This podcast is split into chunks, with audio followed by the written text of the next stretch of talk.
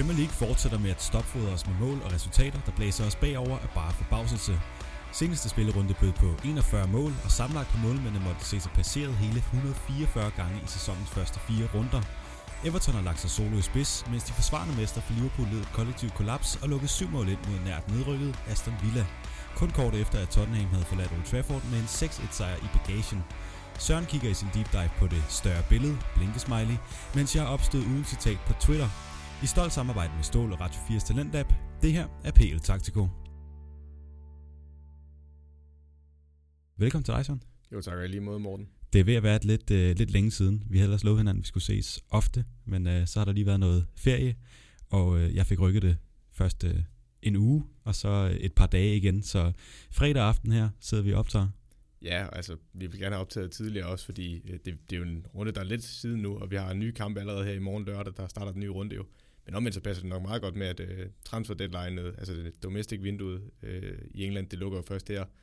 Uh, det lukker her, er det her klokken 7, vi snakkede om det, det lukker? Jeg tror, det, det burde lige være lukket her ja, klokken 7. Vi sidder, den er 19.21, helt præcist. Så uh, det hele burde i hvert fald på plads. Der er stadig lidt, der er er uvist, men, øh, men det skal vi nok komme til. Men ja, det passer også meget godt, vi ja, så, så på den måde passer det meget godt, og så kan vi stadigvæk løbe kampen igennem, fordi selvom der er gået noget tid, og der har været en landsholdspause, så er det stadigvæk tre fede kampe, vi har med i dag.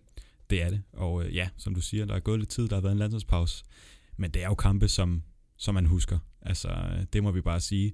Særligt to af dem, som vi allerede har nævnt her i, i speaken, dem kommer vi ikke udenom. Og så den sidste, det er jo øh, en, lidt, en lidt speciel en, men det skal vi nok komme til, både hvorfor og, øh, og hvordan. Men lad os øh, starte med at tage nogle nyheder fra Premier League. Det første, jeg har på, øh, på tapetet, det er jo egentlig det, som kommer til at være din deep dive. Det kan vi vel godt øh, afsløre allerede nu, som er Project Big Picture. Og jeg ved ikke, om, øh, om du vil bare vente simpelthen til din deep dive med at forklare. Ja, men det er jo den her aftale, der er kommet fra, eller et bud på en aftale øh, for at redde EFL-klubberne, altså klubberne nede i League 1, League 2 og også Championshipen, øh, hvordan Premier League skal være med til at redde dem. Og så er der også nede nogle andre detaljer ind, og det er jo øh, et forslag, der er kommet fra primært Manchester Uniteds, øh, Glazer-familien, øh, deres ejer, ejerskab, og så er det Liverpool-ejerskabet med FSG, med John Henry og Tom Werner, der har, har stået for det her. Og altså, det, det, det ligner en redningspakke på overfladen, men, men i virkeligheden er det så meget mere, og det er også derfor, jeg har valgt at tage den som deep dive, fordi i virkeligheden ville jeg også rigtig gerne have kigget på det utrolig ringe forspil, både i United-kampen og i Liverpool-kampen. Øh, men det her det er bare så stort, at vi ikke kunne undgå at tage det med, så derfor har jeg også taget det med i min deep dive, så jeg kan gå i dybden med det. Så du har øh, stået og slået i boksepuden derhjemme for at få frustrationerne ud, i stedet for at du kunne gøre det på åben mikrofon her? Ja, men jeg vil lige sige med det samme nu. Det er jo ikke kun fordi, det var Liverpool, det gik ud over, men både i Liverpool og United, der var forspillet så rystende ringe, at det, det har ingen steder hjemme i Premier League, så ej, som, som fodboldnørd og sådan noget, der, der var det, altså, som en neutral fodboldseer, så der nogle sjove kampe, men som fodboldnørd, der var jeg rystet over, hvor dårligt man kunne dække op. Det var himmelråbende ringe. Det er, som de siger i, i FIFA, det er en kamp for de neutrale tilskuere med masser af mål. Men øh, ja, som sagt, så har der været landsholdspause, og det betyder selvfølgelig også, at der har været U21-landsholdskampe, og øh, Arsenals unge angriber Eddie Nketiah, han er blevet Englands mest scorende U21-landsholdsspiller nogensinde. Og øh, ja, man kan vælge se sådan på det, at hold op, manden han laver mange mål, og det er da utrolig flot. Måske er der også noget med det her med, at, øh, at tidligere så har, har de her angriber fået chancen lidt tidligere på, øh, på A-landsholdet, og derfor har de så ikke nået at score så mange mål øh, for U21-landsholdet. Men om ikke andet, utrolig flot og, øh, og imponerende, den her unge mand, som jeg øh, selvfølgelig har store roser til, men det går jeg ud fra, at øh, du også har. Ja, han er en utrolig spændende spiller, og især han, øh, det overrasker mig meget, fordi sidste år var han jo lejet ud til Leeds i den første halvdel af sæsonen, hvor han ikke fik særlig meget spilletid i Leeds. Og der var lidt øh, twist mellem både Leeds og Arsenal med, om han skulle blive i Leeds og fortsætte sin lejeaftale, øh, og så håber han kunne få mere spilletid. Og Arsenal ville bare gerne, rigtig gerne have ham hjemme, for de, havde ikke, øh, de mente ikke, der var spilletid udsigt til ham. Og der kunne man jo godt forestille sig, så var det en ny lejeaftale, man skulle finde til ham i januar, men i stedet så kom han ind og var med omkring førsteholdet, da Arteta overtog. Og der viser han da også lovende takter ind imellem, og han er jo stadig ung.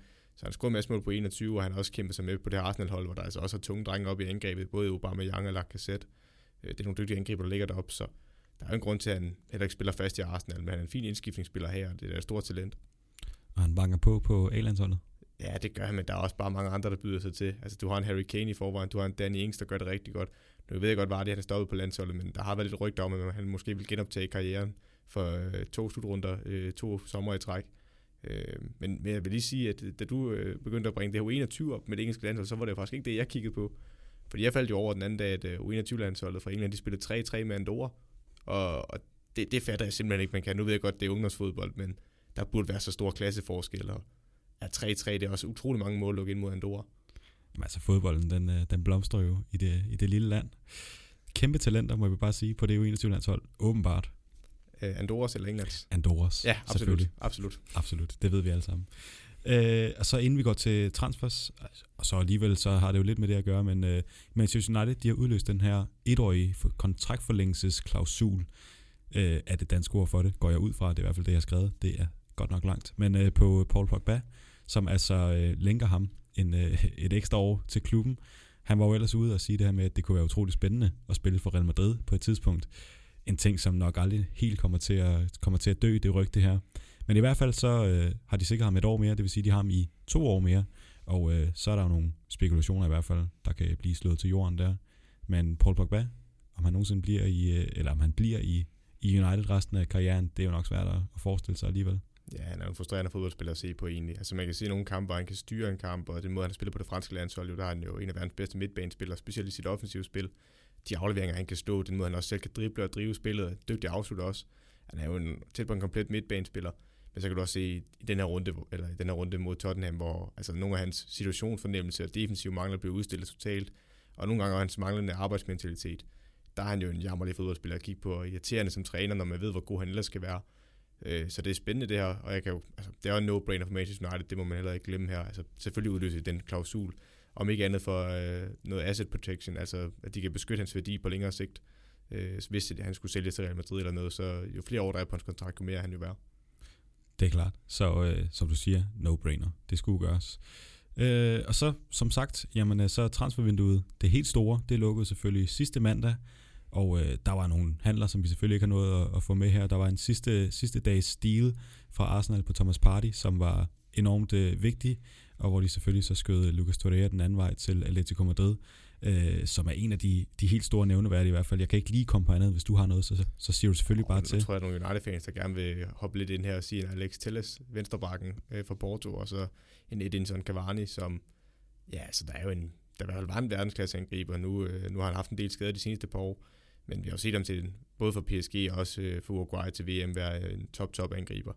Øh, jeg vil så også sige, nogen vil sige, det minder om Zlatan Ibrahimovic, og det kan jeg godt forstå, dengang United hentede ham.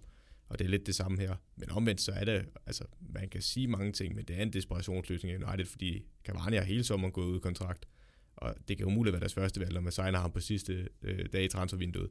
Så jeg forstår godt behovet for, at man signer ham, men det virker lidt igen som en kortsigtet og lidt en løsning ud af desperation. Og ikke det, man så gerne vil se for sin klub, der gerne skulle planlægge mange transfervinduer ud i fremtiden også. Så vil jeg lige rygdække min egen øh, udtalelse her og sige, at øh, vores kære ven, Mark Tolstrup Christensen, som også er vært på Old Trafford-podcasten, han har jo sagt, at det er to dygtige rotationsspillere. Om det var en joke, det ved jeg ikke, men i hvert fald så, øh, hvad skal jeg lige hen en gang her? Ja, der må jeg lige kaste noget ind så. Øh, ikke for at kaste Mark under bussen, men jeg vil sige, at øh, hvis, hvis Telles er købt ind som backup til Luke Shaw, så, øh, så siger det mere om Telles, end det gør om Luke Shaw. Og det kommer vi ind på senere, når vi skal snakke om den her United-kamp. Det øh, kommer vi nok ikke ud om. Men øh, ja, som sagt, så er der det her domestic transfervindue. Det, øh, det er lukket her i dag kl. 19, måske kl. 18. Jeg har skrevet kl. 18 i, min, øh, i mine øh, noter her, men jeg tror, det er på grund af, at det er engelsk tid. Jeg er ikke helt sikker. Men øh, hvad der sådan lige er sket her er, er nævnværdige ting det er svært at sige. Det er jo mest for, for de lavere rangerede klubber. Uh, Liverpool har lånt Harry Wilson ud til Cardiff, og Harvey Ellert ud til Blackburn. To lovende unge spillere, som også har været inde og spille for, for Liverpools hold. Oftest i uh, mindre betydelige kampe, men de har dog fået, fået deres spilletid. Og så var Said Benrahma fra, uh, fra hvad hedder det, Brentford på vej til West Ham. Han havde sin medical her i går, og ifølge David Moyes, jamen, så er den stadig ongoing. Han har altså ikke øh, misset den eller noget som helst. Øh, men der er ikke kommet noget officielt ud fra, fra nogle af klubberne endnu i hvert fald. Men efter sine så skulle det være en øh, 30 millioner pund aftale, som løber over fem år, øh, og så er det en, et etårs leje, men med en obligation to buy, så en købsaftale. Ja, Ben Ramme er en spændende spiller, men jeg forstår bare ikke lige West Ham helt, fordi det jeg tidligere så i medierne fra Sky Sport blandt andet også, det var, at man prioriterede en centerforsvar, øh, og så kunne Ben Rahman handle, det var noget ved siden af. Men så vidt jeg ved, så er de ikke hentet nogen centerforsvar West Ham. Altså, de ville gerne have haft James Tarkowski i øh, Burnley, men han er utrolig vigtig for Burnley, og de kunne ikke øh, smide de penge, de, de gerne vil have, og i sidste ende virkede Leicester også som den mest seriøse øh, kandidat til at købe ham, øh, også på grund af Leicesters større kapital øh, end West Ham. Men altså, der må jeg jo sige igen, det er jo det samme, som vi kiggede på Arsenal sidste år, da de hentede Nicolas Pepe øh, for 70 millioner pund eller sådan noget, og man står og tænker, I mangler en centerforsvar, så henter David Lewis på en fri transfer. Altså, der må jeg også kigge på West Ham her. Jeg ved godt, de har haft en rigtig god periode nu, men de har jo rigeligt offensiv firepower, altså med nogle af de spillere, de render rundt med. Og så synes jeg, det virker lidt fjollet at smide så mange penge efter Ben Rama, øh, når man stadigvæk har kæmpe problemer i sit centerforsvar. Og jeg tjekker lige her, om der er sket noget øh, nævneværdigt. Øh, another one in Cardiff. Dylan Phillips, hvis det siger det noget. Målmand. Overhovedet ikke. Det er i orden. Øh, Kenneth Tohore blev lejet ud til, øh, til Millwall fra West Bromwich. En, øh, en mand, vi jo gerne ser, få, fordi han er dansk, jo få endnu mere succes. Vi har afsat, har scoret en masse mål i Cardiff øh, i championshipen, så ja, vi kunne da håbe, at han får noget mere spilletid, også øh, hvis han skal i betragtning til det danske landshold, selvom det godt kan have lange udsigter.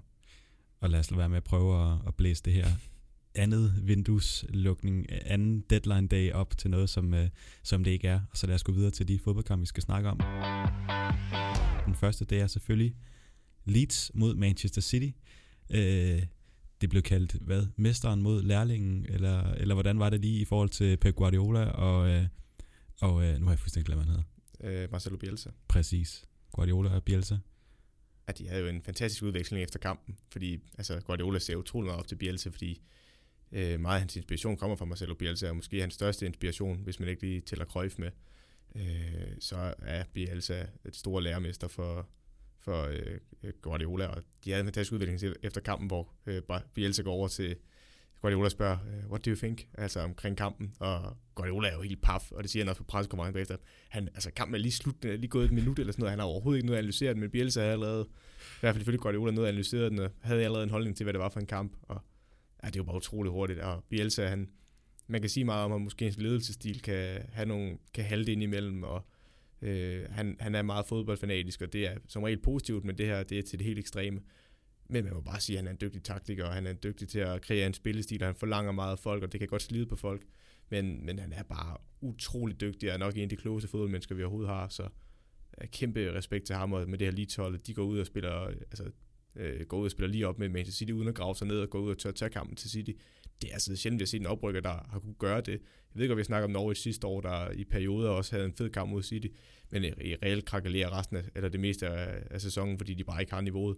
Altså lige til nu vist mod nogle af de store hold, både Liverpool og City, at de tør gå ud og spille fodbold, og de sagtens kan være med, uden at skulle gemme sig øh, og blive på egen halvdel. Så super fedt, de kunne tør til, eller tage til den. Det er, det er så forfriskende.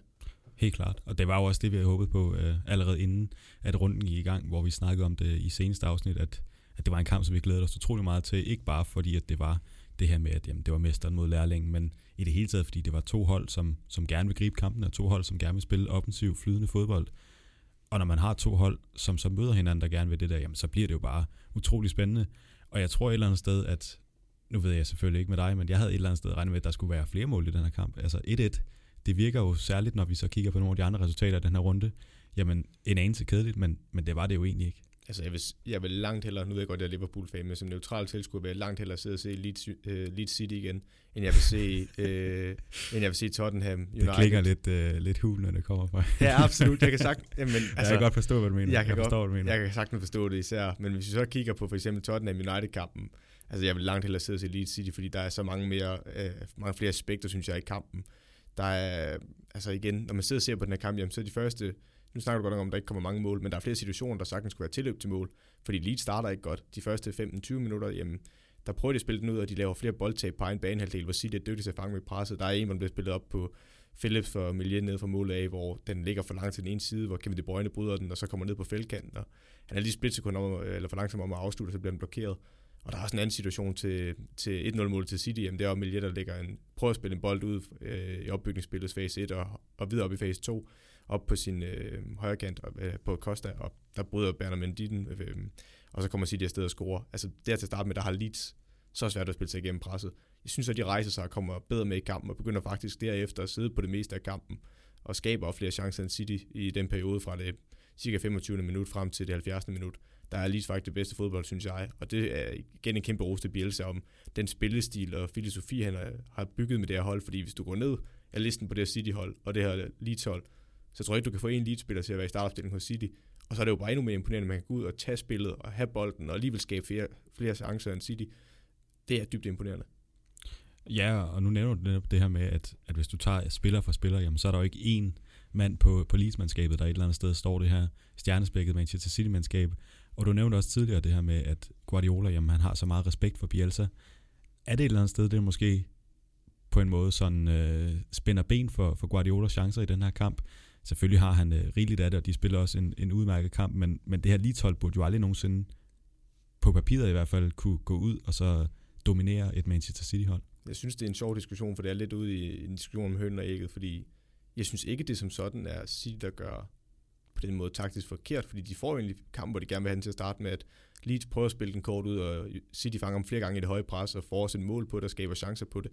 Men det er som om, at troen på det her City-hold, og den måde, de lægger deres pres på, den, den falder fra hinanden i anden halvleg, eller i midten af første halvleg hen mod anden halvleg.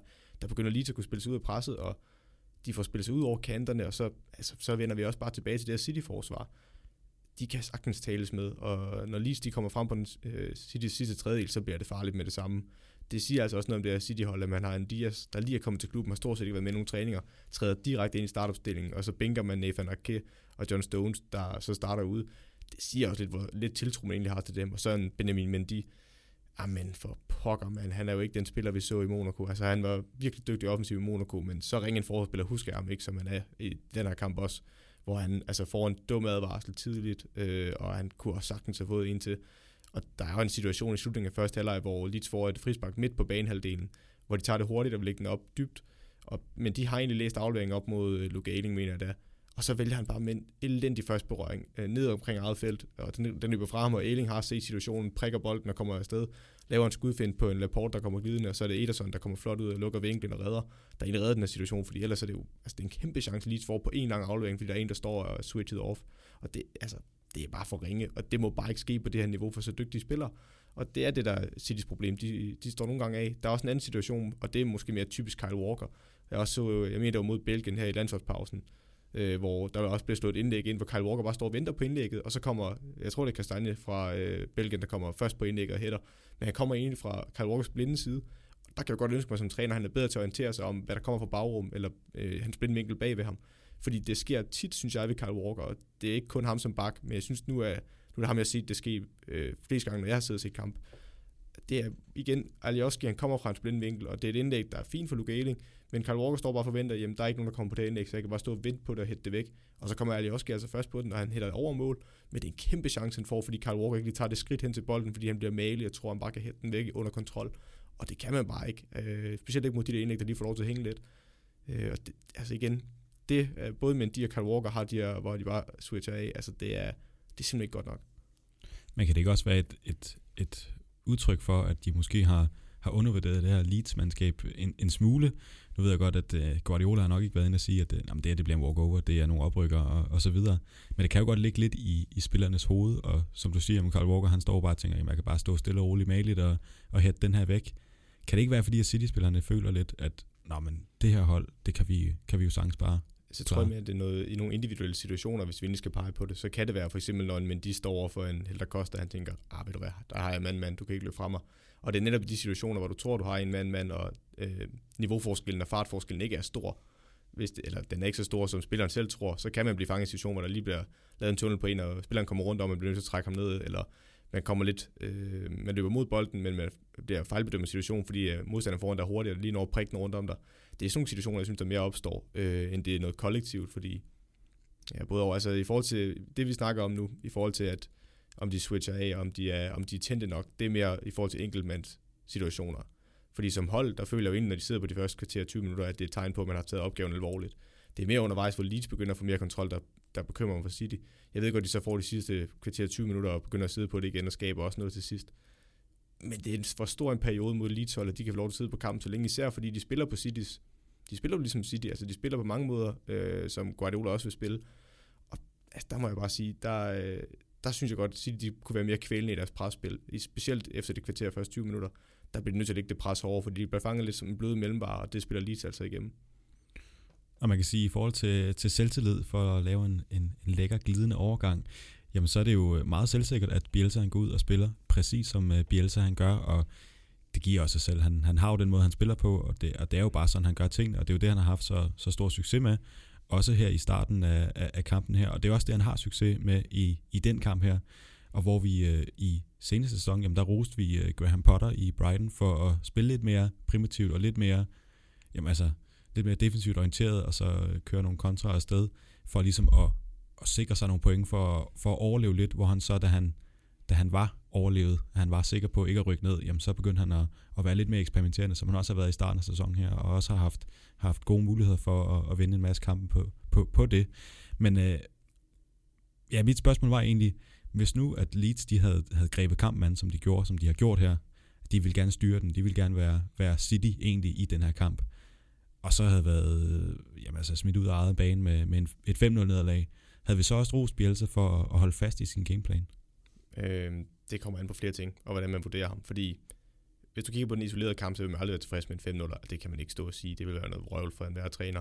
Øh, men hvis du så kigger på, hvis vi siger, okay, en Bielsa spillestil, den fungerede ikke i den her kamp, og de blev kørt fuldstændig over, men over de 38 andre kampe, over en hel sæson, jamen der har den fungeret og sikret lige, at de blev i Premier League, eller måske højere end det, så tror jeg, jeg vil tage det til enhver tid, fordi der vil være dage, hvor det ikke lykkes. Altså vi kan se, selv de største klubber, øh, Liverpool-hold med deres spillestil, de kan også have en off-day, hvor de bare bliver kørt over. Altså det kan ske for alle fodboldhold i verden. Selv på deres. Vi har også et øh, Bayern München-hold, der øh, får en snit af Hoffenheim, hvor de egentlig også sidder på kampen øh, i den tyske Bundesliga, og der, altså, der vil bare være dage, hvor tingene ikke fungerer. Øh, og specielt når man spiller med så høj risiko, som Leeds også gør. Nu ved jeg godt, at den her kamp, de er også gode til at stille sig ned i perioder øh, og forsvare, øh, selvom de har stadig stor possession en del. Og det skal man også kunne. Men jeg synes bare, at man bliver nødt til at tage den risiko, der er at spille på den her måde over en hel sæson, og så sige, jamen, hvad får vi af resultater, og så kan det godt være, at der er en svipser i ny og næ, øh, og det må vi bare tage ved lære ved. Og så er det jo bare to hold, der, der fungerer i den her kamp, og som du siger, jamen, enormt seværdig, og du vil egentlig hellere se det her, end du vil se et, øh, et 7-2 øh, eller 6-1, som der ellers har været i, i de her runder. Nu afbryder du. Nej, men det er bare, fordi jeg gerne vil præcisere det lidt, fordi ja. altså, vi kan jo enige om, som neutral tilskuer har vi været inde på, det er fedt at se med mål og sådan noget, og det er fantastisk med chancer, og det er også øh, underholdende som bare pokker. Altså, det skal jeg jo heller ikke sidde, også som Liverpool øh, Liverpool fan eller neutral tilskuer. Det er jo underholdende at se, at Aston Villa score syv mål. Det kan godt gøre ondt som Liverpool-fan, men det er også underholdende. Men som fodboldnørd, der synes jeg, at der er, og ikke for at tage noget væk fra Aston Villa eller Tottenhams præstationer, for det er kæmpe præstationer for dem, og det er også godt trænerhåndværk. Men jeg synes, der er meget mere, flere lag i den her kamp. Jeg synes, der er mange flere gode lag for begge hold i den her kamp. Øh, og det kan jeg bedre lige at se på, at det er en jævnbyrdig kamp, hvor der er nogle øh, spillestil, der mødes, og øh, det ikke kun er, altså for eksempel meget spil til et mål, øh, for eksempel i Tottenham eller Aston Villa, der bare moser et hold. Altså, det er også fedt, men jeg synes, det er fedt, at der er flere aspekter i. Der er to hold, der spiller op mod hinanden, og der er flot fodbold fra begge sider, og det er ikke bare et kollaps hos det ene hold. Enig. Øh, og ja, som sagt, to hold, der spiller, spiller godt op, og egentlig også spiller op til deres bedste, kan man vel godt sige, fordi at, øh, at det er jo ikke fordi, vi sidder og finder, finder hår i suppen, tværtimod, vi roser, roser begge, begge mandskaber. Ja, men det skal præciseres også, fordi immervæk, når vi sidder og siger, at City på papiret har et bedre hold, så skal de også slå det her leeds hold. Altså, kan det godt være, det eneste jeg så vil sige, det er, at det her det er jo et vink til en vognstang til nogle andre store øh, hold og til deres ejere og ledelse, at man kan se et leeds hold, der har holdt fast i et koncept, og det lykkes med det. Det er jo netop, at man skal give træneren tid og lade ham øh, få de spillere, han skal bruge til sin spillestil. Og hvis det er en dygtig nok træner, så skal det som regel også lykkes, hvis han bare får nok tid.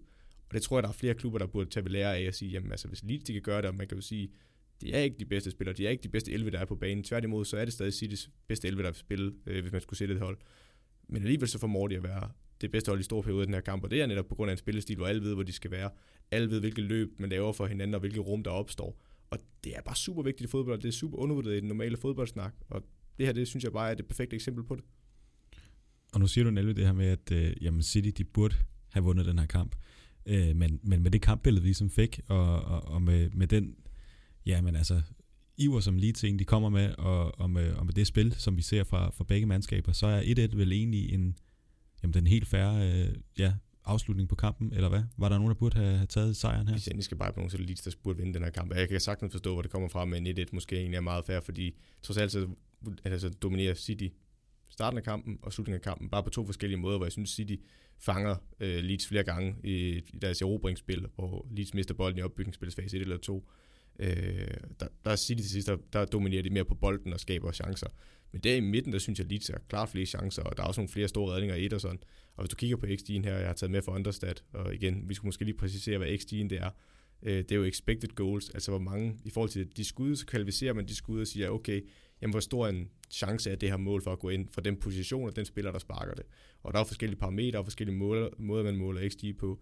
Vi tager bare den her for Understat for, øh, ja, for en eller anden form for rettesnor og den siger, øh, at der er 2,57 XG for Leeds, så det vil sige, at de skulle have scoret 2,57 mål i forhold til de chancer, de skaber, hvorimod City ligger på 1,42. Øh, så på den måde er rettesnoren lidt, at Leeds burde have vundet den her kamp, og jeg synes også ud fra det kampbillede, at Leeds dominerer størstedelen af kampen. Øh, men det er ikke altså det er små marginaler, vi snakker om. Det er ikke fordi, jeg sidder og tænker, at det er så uretfærdigt at sige, det tog et point. Øh, men hvis du virkelig skal sætte mig på spidsen, så vil jeg sige Leeds, hvis der skulle være nogen, der skulle vinde den her kamp. Men XG på 2,57? 2,57, ja. Okay. Ja, der er det jo nævnværdigt at nævne, at vi som ofte ser en lavere XG, end hvad holdene egentlig præsterer. Ja, lige præcis. Og det lige udover, når det er Manchester City selvfølgelig, så ja, ja. den gerne at være et par, par mål højere. Høj, men det er netop også et udtryk for Leeds spillestil, og hvor mange chancer de egentlig skaber. Spændende. Og Leeds har, jo virkelig gang i en flot sæson, og det bliver også spændende at skulle se dem uh, fremover. Man kan sige syv point i, i, i fire kampe. Det er jo ikke fordi, det, det skriger til himlen om, at det er helt fantastisk, men det er altså hold som Tottenham og, og Chelsea, og ja. ja, så Newcastle, der også så må har det. præcisere at sige, at de mangler både Gabriel Jesus og Aguero stadig at spille med Martes på toppen, fordi det ikke fungerede optimalt med Støvling i sidste kamp på toppen. Så de prøver at justere undervejs, og man har en Bernardo Silva, der kommer ind i stedet for Ferdinand Torres. Øh, de mangler en del spillere, og det gør ondt på dem, men igen, jeg vil stadig understrege, at de skal gå ud og slå Leeds. Det kunne de desværre ikke. 1-1. Lad os, øh, lad os hoppe videre, og så øh, skal vi snakke om Manchester United og Tottenham. En kamp, der ender 6-1 til øh, gæsterne fra Tottenham, og ja, Mourinho han kommer tilbage på Old Trafford, og han forlader Old Trafford sikkert med et kæmpestort fedt smil, og en, øh, ja, hvis man kender Mourinho ret, så har han nok også været en lille smule flabet på vej ud. Det er der også god grund til, fordi at, hold op, det kører ikke for United den kamp her. Øh, nu, nu vil jeg lige komme med min første dementi og undskyldning. Øh, jeg var i rigtig godt humør, fordi jeg så Leeds City-kampen, og det var en fed kamp. Og jeg vil undskylde til Tottenham-fansene for den her kamp. Øh, ikke fordi, øh, vi skal også rose Tottenham, fordi det er en kæmpe præcision at kunne vinde 6-1 på Old Trafford. Men jeg synes stadig, det bliver overskygget af, og det er ikke for at tage noget væk fra Mourinho, for de kan kun spille mod det, de bliver mødt af. Men det er himmelråbende ringe, det der sker i den her kamp for Manchester United. Altså, hvis man sidder som træner for det her hold som Ole Gunnar Solskjaer, så må man jo rive hården ud ved roden med noget af det, der sker i den her kamp, og alt stort set, der kan gå galt, går galt, udover man kommer foran 1-0. Altså derfra, der er det jo grotesk ringe. Altså, det første mål, United får, det er jo fra et indkast ud i venstre side, hvor den bliver kastet ind. Bliver klidret ordentligt af Tottenham, og så falder den ned til Bruno Fernandes, mener der laver en 1-2 med...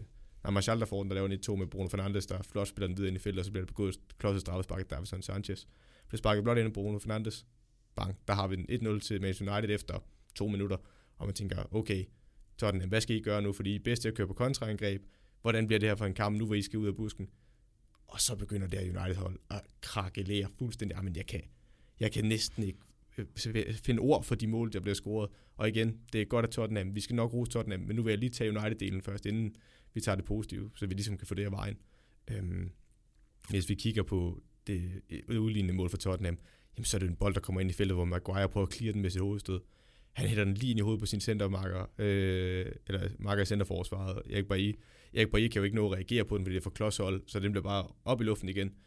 Erik Bailly prøver at hætte den væk den bliver hættet tilbage mod Maguire. Øh, Erik Bailly er selvfølgelig under pres for Lamela i hovedstøden, så han er måske lidt undskyld, men han hætter den tilbage ind i feltet. Maguire, han prøver at vise overskud, prøver at hætte den tilbage til De Gea. Han rammer den ikke rigtigt. Så falder den ned til Luke Shaw, der bliver igen presset. Øh, jeg kan ikke huske, hvem det er, der gør, eller om det er Lamela i den her situation. Han bliver presset både Lamela og øh, Harry Maguire. Ja, absolut. Så det ender jo med, at Maguire han, han der prøver den tilbage til De Gea. Den falder ned til Luke Shaw i stedet, øh, lige omkring det lille felt. Og i stedet for Luke Shaw, altså han prøver at skærme bolden, og han prøver at påberåbe sig et frispark, men du, som du er inde på, så er det jo egentlig mere Maguire, der får ham til at vælte. Han får lige flået ham ned en gang. Ja, og så falder den ned til en Dombele, der sparker den ind øh, med sit venstre ben. Men altså, prøv, prøv lige at, at tage, prøv lige at overveje situationen, når, I, når jeg fortæller det. Den første situation, Maguire hætter den dårligt væk ind i baghovedet på Erik Bailly. Erik Bailly kan ikke gøre noget, ham vil jeg ikke altså for lige det hovedstød. Men det andet hovedstød, han laver, er jo en at prøve at hætte tilbage i sit eget felt, hvor han rammer en helt skidt, og er med på, at han er under pres. Harry Maguire, okay, du har lige lavet en elendig situation. Måske skulle du bare prøve at hætte den af helvede til, i stedet for at prøve at hætte den hjem til din keeper. Det kigger du så også, så den ikke rører helt hjem til keeperen. Så skulle man jo tænke, okay Luke Shaw, der er sket tre personlige fejl inden for 10 sekunder foran dig. Måske skulle du ikke prøve at spille smart og prøve at skærme bolden, i stedet for bare klods den på tribunen eller op mod midten. I stedet for at prøve at skærme den, og så kan det godt være, at han prøver at påberåbe sig et frispark, hvor jeg synes, at meter er lidt fattigere, men jeg synes ikke, det er et frispark. Altså, så prøv dog at sparke den væk fra pokker, fordi som træner, jeg kan slet ikke forestille mig, jeg tror næsten, at jeg få et, et anfald ud på sidelinjen af at se det her, fordi jamen, så mange gange, hvor den kan blive reddet, den her situation, og på det her niveau, der, jeg, jeg kan næsten ikke huske at se noget ringere. Og så står den 1-1, og øh, man tænker, nå, så galt er det jo heller ikke endnu. Men øh, så går det selvfølgelig lidt hurtigere. Og øh, ja, andet mål, det er et, øh, et frispark lige omkring midten, hvor Harry Kane bliver nedlagt. Og så øh, vil jeg gøre noget, jeg ikke er meget, øh, meget for, men at rose Harry Kane simpelthen. Der, der er noget 10 over ham. Han ser altså de rigtige afleveringer. Det er virkelig en, øh, en flot bold, han får så, lagt i dybden til Høng Min Son her, hvor at, øh, Son, jamen, han, han afslutter den stille og roligt, og så står den, står den 2-1. Og nu ved jeg ikke med dig, men her kan man godt lidt fornemme, hvor det bærer henad. Det havde man nok også allerede ved, ved 1-1-målet, men, men når de så hurtigt efter også kommer på 2-1, så ser det skidt ud, og så laver Martial, kunne hjælpe med, et, øh, et rødt kort, hvor at, øh, jeg ved ikke, skal den, skal den op til vurdering? Jeg bliver nødt til at spole tilbage, fordi der er bliver nødt til at tage fat i fra det mål af før, for der er også noget ris og ros, der skal uddeles her. Vi kan lige starte med rosen. Altså, vi har været, jeg har i hvert fald været meget efter Mourinho, men en ting, han har set rigtigt, det er, at Harry Kane skal ned i banen og modtage bolden. Så er det måske en måde, man udnytter ham på, hvor man så siger, jamen, smækker vi en bold hen over toppen for at få Son eller Lukas Motor eller øh, Lamela øh, sendt afsted. Men Kane er jo begyndt at blive brugt mere som en tier, som du er inde på, der falder ned i banen og får bolden, kan blive retvendt, så støbe kuglerne med lange assist, eller lange assist, wow, øh, lange stikninger øh, i dybden til nogle af sine hurtige løber omkring sig. Det er også det, vi ser på det engelske landshold, hvor de er begyndt at spille med tre ned bagved, hvor, og med tre frem, hvor Kane går ned i banen, og så har man Raheem Sterling på den ene side af ham, øh, Jadon Sancho eller Rashford på den anden side, så de kan søge dybt bag ham. Det skal han rose for. Og Kane opfanger den her situation lynende hurtigt og tager den hurtigt. Det er godt set. Så kan vi så igen, Son har et godt løb og en rigtig fin afslutning også. Øh, lige tipper den lidt over øh, De Gea. Det er også et godt overblik og teknisk flot lavet. Men nu skal vi have uddelt et ris. Og den første, den går over til Maguire igen. Altså, det er klodset frispark at lave. Altså, det er helt tosset. Og for det første, så er det Moran Bissaka, der taber hovedstødsduellen til Son. Det er heller ikke optimalt, men det kan ske. Så vil jeg sige, at Maguire går op og skubber på Harry Kane, der er fejlvendt i den her situation. Han er ikke ret vendt, der skal til at slå nogle afleveringer. Øh, hold ham nu bare foran dig, i stedet for at skubbe ham i jorden. Og derfra der vil jeg så også sige, hvad pokker laver Erik Bailly? Altså nu har jeg set klippet flere gange, og det er første, jeg begyndte begyndt at se det flere gange, jeg kan se, hvor tosset det egentlig er. Han bliver fanget bredt i banen, fordi han prøver at få fat i Sons løb, der kommer på ydersiden. Det er også fair nok. Men det han laver bagefter, det er, i det øjeblik frisbakken bliver begået, der stikker han hænderne op i vejret og begynder at himle op, og ej, hvor er det dumt det her, eller hvor er det tosset. Og sådan er allerede begyndt at løbe. Så Erik Bailly, han prøver at fange ham til sidst, men hvis han i stedet for bare havde taget nogle skridt ind i banen, i stedet for at gå himle op om, hvor dumt det er at begå frispark, eller ikke skulle være frispark, så burde du nok falde ind på plads, fordi det er det, der egentlig er med til at koste målet, fordi hvis Erik var i opfatter situationen hurtigt, jamen, så kan Son ikke få lov til at løbe så frit ned og komme sted i dybden. Så det er himmelråbende dårligt. Øhm, men tilbage til det røde kort, for den skulle vi også have med. Øh, nu er jeg jo igen ikke Tottenham-fan, men hvis der er en spiller, jeg har lidt svært ved, så er det Erik Lamela. Og det er intet fodboldfagligt. Det er mere, hvis jeg selv skulle spille mod ham, fordi Lamela er den type, virker han for mig, som der uddeler rigtig, rigtig meget, kan skubbe, kan lave lidt en sviner imellem, har lidt kant. Det kan også være fint for fodboldspillere at have lidt kant, det skal de gerne have. Men han har lidt kant og kan godt lave en sviner og kan uddele. Og det er også fair nok, synes jeg. Men så skal man ved Gud også selv kunne tage imod, og det synes jeg aldrig Lamela har kunnet. Øh, og det igen her, det er over ikke så meget, meget fodboldfagligt, det er mere rent menneskeligt fodboldspiller. Og der er lige svært ved Lamela, for i den her situation, der synes jeg næsten er lige så skyldig som, øh, som den kære Martial. Altså det er jo ham, der egentlig opspiller til situationen, og i virkeligheden, så synes jeg godt, man kunne argumentere for, at de skulle have samme farvekort. Om det så skulle være gul eller rødt, det er lidt, hvilken smag man er til. Øh, jeg ville måske have taget et gult kort til begge parter, og så havde man spillet videre med 11 mand på banen øh, hos begge hold. Men i virkeligheden kunne man også godt give rødt, for jeg synes ikke, Martials skub i ansigtet er meget værre end det, Lamela deler ud i første omgang. Nej, og det ender jo netop med, at, at Martial han får det, det røde kort, og så får Lamela et, et gult kort. Selvom det jo egentlig, som du selv siger, jamen han kan godt dele ud, og det er jo ham, der starter med at, at give en, en arm i hovedet på Martial, hvor han så et lille klap får han vel egentlig så i hovedet Lamela, men, men, men overspiller så situationen og ender med at ligge, og han er også sydamerikaner, det skal vi huske. Det er, det er i DNA, DNA'et det her med, at øh, jamen, nu skal, du passe på. skal vi snyde lidt for at vinde, så, så gør vi gerne det, så længe vi kan, kan komme til at vinde. Det, det er da bredt anerkendt, at det er... jeg synes, du skal passe på nu. Skal du ikke være efter mig? Nej, men, men jeg vil bare sige, at ja, det er dumt af Martial, han burde ikke reagere sådan. Men Lamelas, altså, jo, han bliver da ramt i ansigtet, men man kan se på hans reaktion, det er jo ikke noget, fordi han lige går ned, som om han er blevet skudt. Det er jo ikke sådan, der er en decideret reaktion på det, han laver. Det er jo sådan, hvor han lige står, og er jeg lige blevet ramt i ansigtet? Tænker lige et par sekunder, oh, jeg bliver nødt til at lægge mig ned nu, fordi, altså, igen, vi kan sagtens argumentere for, at det er det rigtige kort, Martial får, det er ikke det, jeg siger. Men jeg synes bare, at Lamela burde have samme farve. Det kører ikke 100%. Nu er du også nede med en mand, du har fået din angriber udvist. Så går det kun en vej, og øh, ja, inden halvleg, der ender den jo også med at, at stå 4-1, og jeg ved ikke, om du vil, vil, vil knytte nogle kommentarer til nogle af de situationer, jo, eller om vi det bare... bliver nødt til. Ja, altså, fordi vi kører igen. Jeg bliver nødt til at, det igen, det kan virke som et stort klageafsnit med de her, men der er simpelthen så mange personlige fejl, og nogle gange, hvor jeg tænker, jamen, du bruger hele dit liv på som professionel fodboldspiller, og de er mennesker, det skal vi også huske. Men at man kan lave så mange fejl i en kamp, der burde man måske bare tænke, okay, jeg har lige lavet nogle fejl, så det godt være, at vi har en spillestil. Nu prøver vi lige at køre lidt primitivt, fordi jeg ikke målet. Man prøver at spille op i fødderne på Martic, øh, hvor det er på et kort målspark, mener det er, hvor den ryger ud til ham. Og han ligger en alt for blød aflevering op igennem midten, og det er utaknemmeligt for Martic, fordi en ting er det sted, hvor han skal modtage bolden på egen felt, kan fejlvendt med en Harry Kane i ryggen, men altså samtidig får han for blød aflevering. Altså, kom on, hvad skal manden gøre? Og så mister han bolden der, Harry Kane kører ned to på sådan og sparker den ind. Igen, det må bare ikke ske på det her niveau, og specielt ikke efter man har lavet, altså, hvor modstanderen scorede to mål, som der igen også bygger på personlige fejl. Så har vi 4-1 mål, der næsten er den største synd af dem alle sammen. Det er en bold, hvor en Dombele, han har den midt på uh, Uniteds banehalvdel, spiller den bredt ud i højre side, øh, hvor øh, Sergio har får bolden, og de er totalt uorganiseret i forsvaret, så det vil sige, nu er Maguire havnet ud som den brede i den side, så egentlig er han venstrebakken, og Shaw bliver ind i midten. Og det er den situation, de er blevet sat i. Maguire går lidt ud for at dække Chateauye. Igen, det synes jeg egentlig også er okay. Altså, når de har taget beslutningen om, at Shaw bliver inde, så skal der en mand ud i pres, så Bolton ikke bare kan stå et frit indlæg. Men det, der sker herfra er jo igen, og det var tilbage til det med Alex Telles. Hvis det er virkelig seriøst, at han skal være bag Luke Shaw, så synes jeg godt nok, det er et opråb til det her United-hold om, hvor ringe deres venstre bak ser ud lige nu. Fordi Luke Shaw, det er jo, jeg kan slet ikke forstå, at man vælger den her beslutning. Han vælger, fordi Maguire kalder ham ud. I, Maguire står og dækker Chateauye. Så står Lamela på feltkanten, mener det er. Nej, det er ikke Lamela. Der er en anden, der, jeg kan ikke huske, om det er. Der står, om det er Son eller hvem hokker der. Men der står en spørgspiller lige i højre siden af feltet ude på feltkanten. Og der vil Maguire gerne have hjælp, hvilket er naturligt. Men Luke Shaw, han buser bare derud fra det forreste område i feltet, øh, inden, øh, inden for et lille felt af, øh, lige uden for øh, forreste stolpe. Der spurgte han bare væk fra området, og jeg tænker, hvad pokker laver du? Altså de fleste indlæg, hvis de kommer flat ind, så kommer de i det her område, eller hvis det er et dårligt indlæg, bliver det også slået i det her område.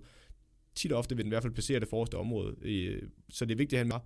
Og så igen, det er en fejl af Luke Shaw, men det efterlader både Lamela og sådan mener der løber ind i det område, og er helt fri. Men Erik Bailly og Warren Bissaka står over den anden side, altså sådan, Bailly står lidt midt i, i det lille felt lidt til højre, øh, og det samme gør Warren Bissaka bare lidt bredere til højre. Og ingen af dem søger ind i det område. Altså jeg tror ikke, de har forventet, at Luke Shaw forlader området, men de er godt nok også langsomt opfattende, for de står uden markeringer. Altså fuldstændig uden mand, og så ved jeg godt, at Martins han lader Son gå. Men altså, der er ikke nogen som helst, der følger med i det her. Bare ikke godt nok til øh, Premier League. Det er det bare ikke. Jeg kan ikke huske, at jeg har set en kamp. Så kommer Liverpool-kampen bagefter. Men ellers har jeg ikke set en kamp, hvor jeg kan huske så mange personlige fejl på det her niveau. Og det er derfor, vi får laver også et flot mål, hvor Pierre Emil Højbjerg spiller den første gang ud til Sergio der har en flot afslutning. Men der er så mange gange, og ikke følger med på Pierre Emil Højbjergs afdeling ud til Sergio hvor han bare ikke følger med. Og så er det 6-1 målet, hvor Ben Davis kommer afsted, hvor han jeg ved godt, at rose, man har rost Warren Bissaka for at være dygtig til glidende taklinger, men det her det er lige præcis derfor, at man gerne vil undgå en glidende takling. For Ben Davis laver bare en skudfind bag om støttebenet, hvor Warren Bissaka hopper på med en glidende takling. Og øh, det er en tosset beslutning, fordi hvis han bare bliver stående på ham, så kommer han ikke forbi, for Warren Bissaka godt dække ham, men, men og så kommer Pogba i en tosset glidende takling bagefter, hvor man kan se på den lange afstand, at den, den er helt forkert timet, og Ben Davis skal bare tage en aflevering eller trække rundt om ham. Og selvom Pogba prøver at trække arme og ben, og jeg ved ikke hvad til sig, så rammer han ham jo på godt straffespark, og Jamen, det er så komisk ringe forsvarsspil, at det er svært som træner at gøre så meget med, fordi vi kan snakke om alt muligt taktik eller sådan noget, og det er også derfor, jeg hellere vil snakke om leads, mulige taktiske fede ting, vi kan sidde og snakke om, og flotte detaljer. Men fra Uniteds side i den her kamp, der er det så meget personlige fejl og mangler, at det er svært at sidde og pege på noget taktisk. Og så det oplagte spørgsmål, det er selvfølgelig, hvad, hvad gør Tottenham rigtigt? Jamen, det er Tottenham. det er også igen, fordi jeg vil rigtig gerne give kredit til Tottenham. Det skal man, når de vinder 6-1 på Old Trafford. Det er jo et øh, kæmpe resultat, også historisk. Øh, men, men det, de kommer til at spille op mod, det er jo et United-hold, der fuldstændig kollapser rent forforsmæssigt, og, altså på personlige fejl, og de sejler rundt, og det kan vi så godt skyde på Ole Gunnar Solskjaer, at der ikke er mere styr på holdet, altså rent ledelsesmæssigt. Øh, men Tottenham er også dygtig til at afstraffe det. Altså vi kan snakke om øh, det første mål, øh, det er godt opsnappet af en Dumbele. Harry Kane opfatter hurtigt situationen, spiller sådan et sted i dybden. Øh, presset erobringsspillet fungerer godt, da Harry Kane går op og erobrer bolden op på, øh, på Uniteds banehalvdel, op på Uniteds feltkant ved Matic og en flot 1-2 med Son. Øh, en Dombele vinder spillet flot ud med Satoria, der slår et godt indlæg ind, hvor Son prikker mellem benene på De Gea. Øh, Pierre-Emil Højbjergs aflevering på Satoria. øh, og også måden, de vinder spillet på over på Ben Davis, der giver straffesparket til 6-1. Så på den måde er der rigtig mange flotte ting. Men det er svært at sidde for mig og pege på noget taktisk, når det, de står overfor, er så ringe. Øh, fordi altså, de fleste hold i Premier League vil afstraffe, men jeg siger ikke, de vil vinde 6-1. Det er overhovedet ikke det, og vi skal ikke til noget væk fra Tottenham. Men det er bare det, man spiller op mod, synes jeg er svært at sidde og pege på noget taktisk, når det sejler så meget hos modstanderen. Så er det så fint, at Tottenham afstraffer dem giver en afklaftning på 6-1. Det skal de bare gøre, og det, det er imponerende. Men selve det taktiske og sådan noget, der har jeg svært ved at sidde og pege på noget, når det andet er så ringe, øh, og det sejler så meget. Og så lader det være, være bøffen i, i den her sandwich, vi lavede med en, øh, en lækker kamp, Leeds Manchester City, som øh, havde et taktisk øh, højt niveau, hvor det øh, to hold spiller op til deres bedste. Så havde vi United Tottenham, en kamp, som ja, egentlig bliver vundet på en masse personlige fejl, som du også siger, og som ikke er så seværdig, men som selvfølgelig har en, en masse mål i sig, og, og det gør jo også, at, at den er seværdig. Og så slutter vi af med en lækker kamp, som også er taktisk velspillet. Det er selvfølgelig Aston Villa mod Liverpool, der ender 7-2. Og øh, ja, dit smil, det, jeg prøver at være sjov, og det håber jeg måske, det er, men, øh, men lad os nu se. I hvert fald så, øh, ja, det er jo en af de her kampe, som, som er fuldstændig, jamen altså, hvad, hvad er det, du, du, du plejer at kalde, hvad, hvad plejer du at kalde sådan nogle kampe? Det kan jeg ikke huske. Du plejer at have et ord for det. Nå, det er også lige meget. Det er, det er i hvert fald en fuldstændig vanvittig kamp. Ja. Altså fuldstændig sindssygt, at det ender 7-2. Og et, et resultat, som man på ingen måde altså, kunne have forestillet sig Nej. på, på, på altså, ikke Altså- altså, hvis man skulle komme med et urealistisk bud, så har man jo sagt 3-1 til Aston Villa, eller noget deromkring. Men du vil aldrig nogensinde sige 7-2. Du vil aldrig sige, at Aston Villa skulle score syv mål mod Liverpool. Altså, du vil aldrig sige, at Aston Villa skulle score syv mål mod nogen som helst næsten. Du vil aldrig sige, at noget hold skulle score 7 mål mod Liverpool. Lige præcis. Og ja, altså som Liverpool-fan, der, øh, der kunne jeg mærke på mig selv, nej, det havde jeg ikke brug for. Altså, jeg, jeg, jeg kunne bare mærke det der, det stak helt af, fordi jeg lige sidder og set United-kamp og kunne sidde og joke lidt med, nej, hvor var det dårlige United, og øh, jeg har rigtig siddet og rip på United, og så kunne jeg bare mærke, altså Karma kom i hvert fald 100% efter mig, og det var egentlig på sin plads, kan man sige, men ja, hvis vi kigger på mig som Liverpool-fan først, så kan jeg sige, det, det har gjort ondt at sidde og se på. Altså, det gjorde så ondt, fordi der var så mange dårlige ting. Som neutral, der gjorde det, der vil jeg sige, der vil jeg alligevel sige, at Aston Villa de lykkes med nogle rigtig fine ting her, og det er ikke fordi Liverpool kan gemme sig bag undskyldningen med, at de var 10 mand, som United kan til dels. Nu ved jeg godt, at United kommer bagud 2-1, og er allerede laver kæmpe kollaps inden. Øh, men Liverpool har ingen sted at gemme sig bag ved, at de, at de er 11 mand, og der synes jeg alligevel, at Aston Villa de har nogle fine ting rent taktisk, og hvordan de udnytter det over for Liverpool. Men der er så også nogle ting forholdsmæssigt individuelt hos Liverpool, der er helt hen i himlen. Øh, men det straffer Aston Villa, og syv mål er bare så imponerende, at hold, der, som du snakkede om i optakten, jamen, de overlever kun lige akkurat i Premier League sidste år, så ud og klask de forsvarende mestre 7-2. Kæmpe præstation. Ja, så har du haft lige sådan ja, knap øh, to uger og sunder på oven på det her resultat. Men men det er vel noget, der sådan stadig sidder, sidder lidt dybt. Det er vel en af de, de, de helt grimme, og en af dem, man sådan i nyere tid tænker, det er det godt nok den værste kamp, vi, vi nogensinde har spillet. Ja, altså den eneste kamp, jeg kan huske, Liverpool spillede, hvor jeg synes, de spillede lige så dårligt. Øh, faktisk spillede dårligere. Det synes jeg var mod øh, Tottenham øh, på en kamp på Wembley, hvor øh, Dan Lovren blev udskiftet næsten i pausen, tror jeg. Og hvis han kunne udskifte ham før, tror jeg også, at Klopp næsten havde gjort det. Øh, hvor Tottenham øh, endnu mere, altså jeg synes, jeg synes selvom Tottenham ikke vandt 7-2 den kamp, jeg synes stadig, jeg kan ikke huske, om de vinder 3-1 eller 4-1, eller hvad, det, hvad den blev, der synes jeg alligevel, Tottenham var bedre end det her Villahold, men det siger måske også bare, hvor dårligt, eller nej, nu skal jeg lige rette mig selv. Jeg synes, Liverpool var dårligere i den Tottenham-kamp, end de var i den her kamp, fordi hvis man kigger på de første 20 minutter af den her kamp, hvor Liverpool nu vel stadigvæk kommer bagud 2-0, der skaber Liverpool altså flere chancer, øh, hvor en velspillende Emiliano Martinez øh, gør det rigtig godt, og har nogle store redninger, hvor jeg synes egentlig, der er en fornemmelse af, og det kan godt være, at man som Liverpool-fan har hvilet lidt den følelse, vi kommer tilbage i den her, også efter den sidste kamp, de havde øh, på Villa Park sidste år, hvor de også er nede af to omgange. Men det, der er forskellen, det er, efter de 20 minutter, der er der jo ingen tvivl om, at Aston Villa vinder den her kamp. Der er ingen tvivl om, at Aston Villa er det bedste hold efter de 20 minutter, og det synes jeg alligevel er vildt, fordi i de første 20 minutter, der vil jeg stadigvæk våge at påstå, at Liverpool var det bedste hold. Men at man så kan blive totalt ydmyget i 70 minutter, hvor Aston Villa bare er bedre, det er så også skræmmende, fordi ja, altså man kan sige, hvis jeg skal kigge på det taktisk, så det Villa lykkes med, det er det, vi har snakket om med at hente en Ross Barkley. han lykkes med, fordi Liverpool spiller med så høj en offside-linje, så lykkes de med, at de har, jeg mener, Douglas Lewis og John McGinn, de har på den centrale midtbane, og det er netop det, vi snakker om. Douglas Lewis er god til at holde, John McGinn er god til at være ham, der bygger spillet op til de forreste, op til Grealish, Trezeguet, øh, Barkley og nu Ollie Watkins. Og det lykkes de med, og der synes jeg bare, det de lykkes med, det er, at det første løb, som en Ollie Watkins eller Trezeguet, eller ikke så meget Jack Grealish, men mere de to første laver, det får Liverpools offside til lige at tage det skridt, der får specielt Joe Gomez til at ophæve den, eller en af baksene. Men der er ikke, fejlfri i den her kamp, tværtimod. Men det er primært dem, der er med til at ophæve offside-linjen. Så tager de lige det skridt ned, fordi de tænker, uh, jeg følger lige med Ollie Watkins. Og så kan det godt være, at Ollie Watkins ikke får bolden, for han er stadig offside. Men det skridt, de to, gør altså, at der er ophævet en offside-linje, og det synes jeg, Ross Barkley var rigtig god til at læse, og synes jeg også, han var rigtig god til at komme med i feltet på cutback-indlæg, eller finde det mellemrum lige foran forsvar, og så stikke enten Ollie Watkins eller øh, Trezeguet afsted, eller lave en 1-2 på Jack Grealish. Det synes jeg, de formår rigtig godt. Også på dødbold, de har en situation, jeg mener det er på 3-1-målet, øh, eller er det på 4-1-målet, hvor den bliver slået ind øh, på et øh, frispark midt på banehalvdelen. Jeg mener det er 4-1-målet, hvor den bliver slået mod bagerste område, hvor Trezeguet ligger på tværs igen, hvor de også fuldstændig fanger Liverpools offside-linje. Det gjorde de også sidste år, i, øh, så vidt jeg husker, den ene Premier League-kamp, de har på Villa Park. Så det er noget, de har været gode til, og kan straffe Liverpool med. Og det her det er et eksempel på, hvor galt det kan gå, hvis din offside ikke er rigtig, fordi så har du rigtig meget bagrum at angribe i. Og når du så tilføjer Ollie Watkins, der har rigtig meget fart, og man har Grealish, der kan gå ind i banen, og når han ikke bliver markeret tæt nok af sin bak, så kan han bare ligge og stikke Ollie Watkins afsted, sted, og det sker øh, et godt eksempel der på 2-0-målet, mener jeg, der, hvor, øh, hvor øh, Watkins han får, når ligger ned ud i, venstre, eller i Liverpools højre side.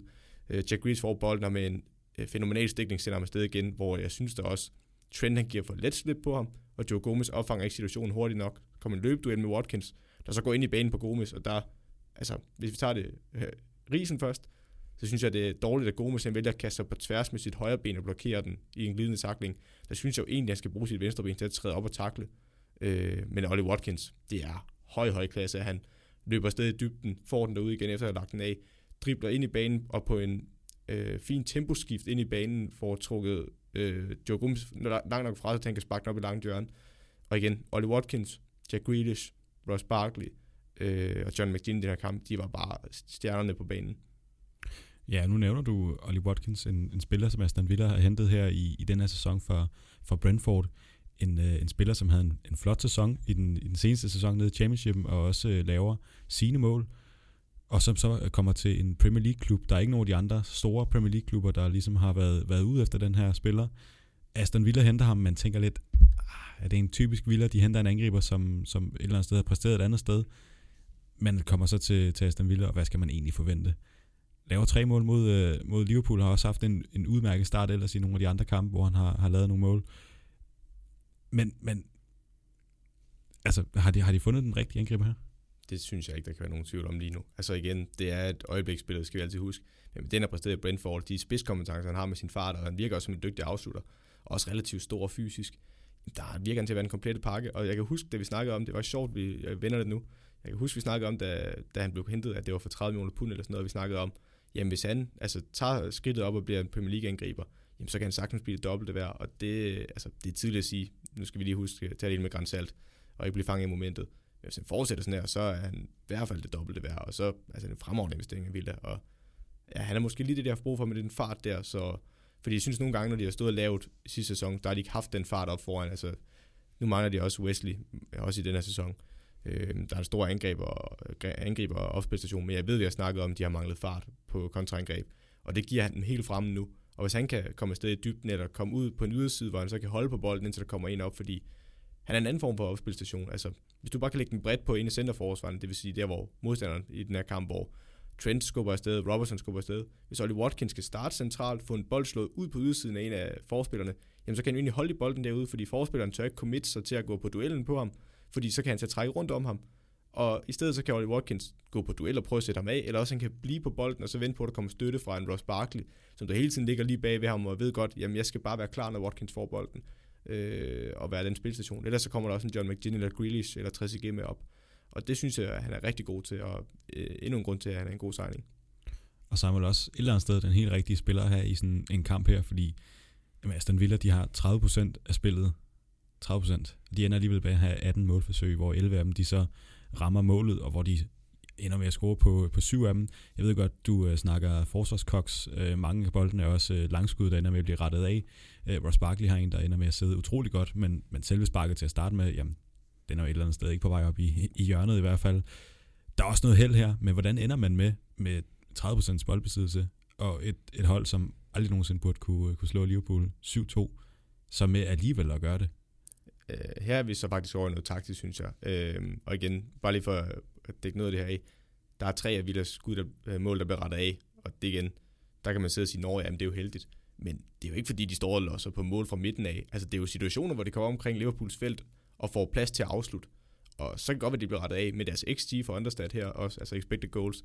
Den er på 3,08. Altså så det siger noget om, de skaber altså en masse chancer. Jeg kan også huske, igen, Adrian, han har jo det fantastisk elendige drop, øh, hvor han afleverer ud på Gomes, hvor jamen, den aflænger er helt af helvede til.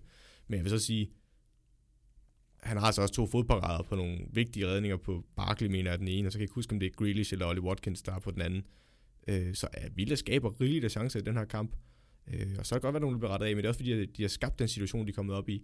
Men for at vende tilbage til, at du snakkede om, hvordan kan man få så mange chancer med 30% possession, det er meget let at sige. De har så meget fart, de kan angribe med. De står solidt i forsvaret. Og Liverpool kan ikke dække dem op mand-mand. Det kan de ikke. Og de snyder offside flere gange, og det er det, der gør dem farlige.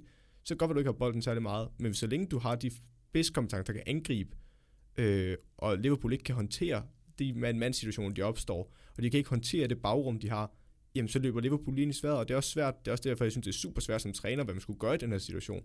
Fordi som træner, så siger man, okay, jamen de første 20 minutter sidder vi jo egentlig på kampen og skaber nok chancer. De har scoret to mål på os.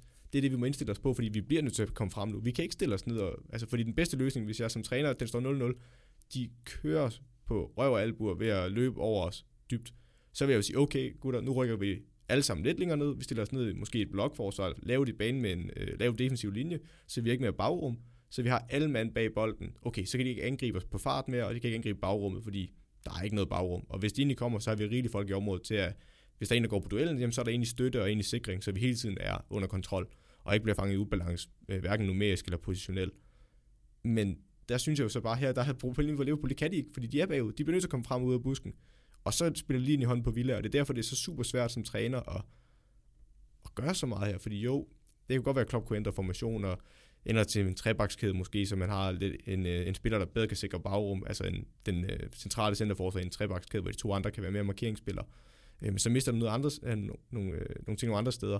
Og jeg ved godt, Klopp han også skifter til sidst, og skifter nogle andre ind op foran, med Minamino, der kommer ind i stedet for Keita for at ændre lidt. Og, men altså, jeg ved bare ikke, hvor meget mere man kunne have gjort, fordi det spiller bare lige ind i Villas så en Marits kamp for Liverpool, men stadig stor ros til Aston Villa. Ja, fuldstændig. Øh, og jeg synes, jeg synes, der er mere, øh, jeg vil tage fat i for Villa af positive ting, sådan rent taktisk, som jeg gerne vil rose dem for.